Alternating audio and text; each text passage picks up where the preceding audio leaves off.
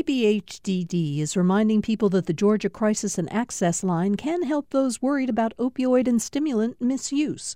The toll free number is online and is active 24 7. More information at opioidresponse.info. For most of my life, I've been a voracious consumer of the daily news. I get it from newspapers, from radio, of course, from the internet, too. But over the last few years, keeping up with the news has turned into a heartbreaking exercise. It seems like every hour brings us a new story of people hating and attacking each other, of people falling victim to disease, of global conflicts that just seem intractable. It's enough to make a fellow lose hope. But I simply refuse to give in to that impulse. I refuse to give up hope.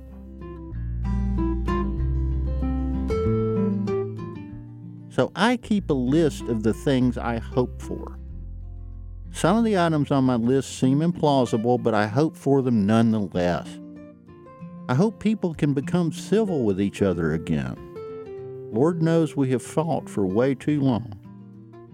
I hope that my writing and storytelling can uplift people in some small way and make their day a little bit better. And I hope that before the summer is over, I can get a few more tomatoes from the plants I put in the ground back in the spring. When I make my little list of hopes, I'm following advice from one of my favorite writers, Barbara Kingsolver. She spent the first seven years of her life in Carlisle, Kentucky, and after living for several years outside our region, she now resides in Southwest Virginia. Her advice comes from a passage in her 1990 novel, Animal Dreams. Let me read this paragraph for you. The very least you can do in your life is to figure out what you hope for. And the most you can do is live inside that hope.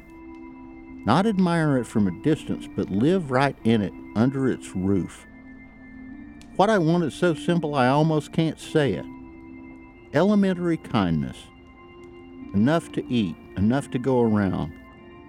The possibility that kids might one day grow up to be neither the destroyers nor the destroyed. That's about it.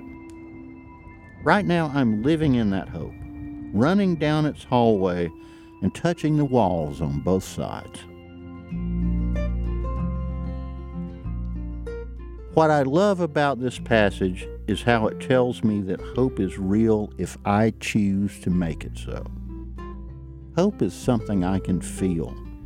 It's something I can go inside of, something whose walls are solid.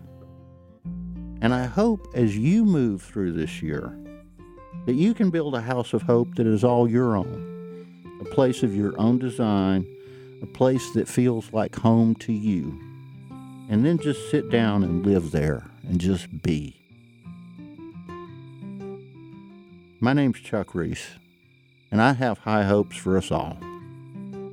Visit us at salvationsouth.com.